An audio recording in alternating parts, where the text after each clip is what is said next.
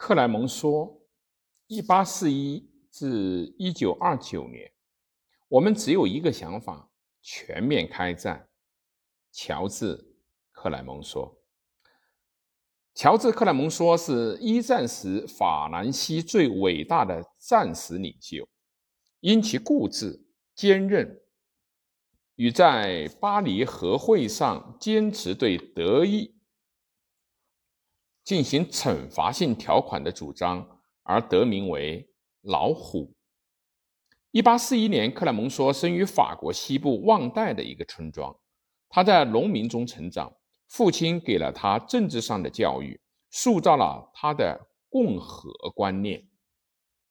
克莱蒙梭二十岁时前往巴黎学医，在那里写了政治评论，抨击拿破仑三世政府。为此上了警察的黑名单。一八七一到一八七零年，法国在普法战争中战败。克莱蒙梭参加了推翻拿破仑三世的运动，并获选进入到临时政府任职。他竭力的反对法国签订不平等条约，但没有成功。法国向新生的德意志帝国割让了阿尔萨斯和洛林。一八七一年的五月，克莱蒙梭尝试在政府与巴黎公社之间进行调解，同样无果。一八八零到一八九零年的十年间，克莱蒙梭继续从事政治和新闻工作，取得了一些成绩。其中一项便是一八九四年持续至一九零六年间的德莱福斯冤案。犹太青年军官德莱福斯是政府内反犹主义的受害者。一八九四年被误判为间谍罪，罪名成立。在克莱蒙梭等人的支持下，德莱福斯于十二年以后获得了平反。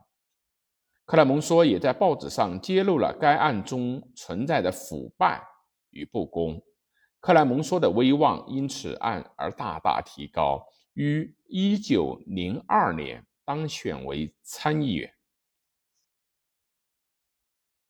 一九零六到一九零九年间，克莱蒙梭担任总理一职。眼看大战不可避免，他大力的倡导重整军备以对抗敌德国。战争爆发后，他又猛烈的抨击当局与军方高层的无能而失职、失败主义以及秘密的。和平主义。一九一六年的十一月，七十六岁高龄的克莱蒙梭应优应约再担任总理。他以好战之心与铁腕的手段贯彻了战斗到底的理念，同时对他眼中的叛乱分子与失败者严惩不贷。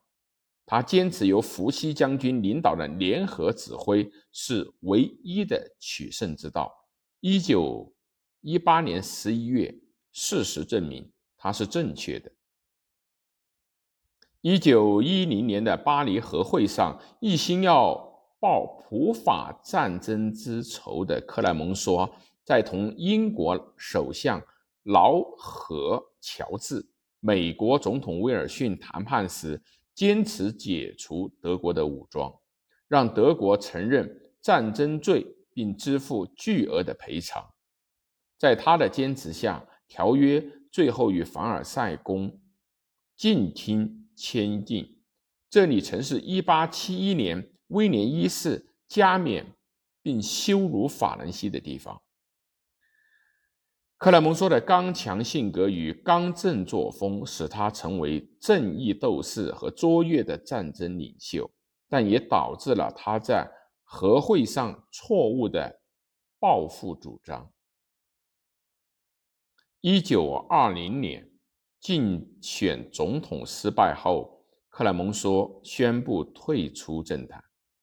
九年以后，在位于逝世前出版的回忆中，他预言与德国将有另一场大战，时间会在一九四零年左右。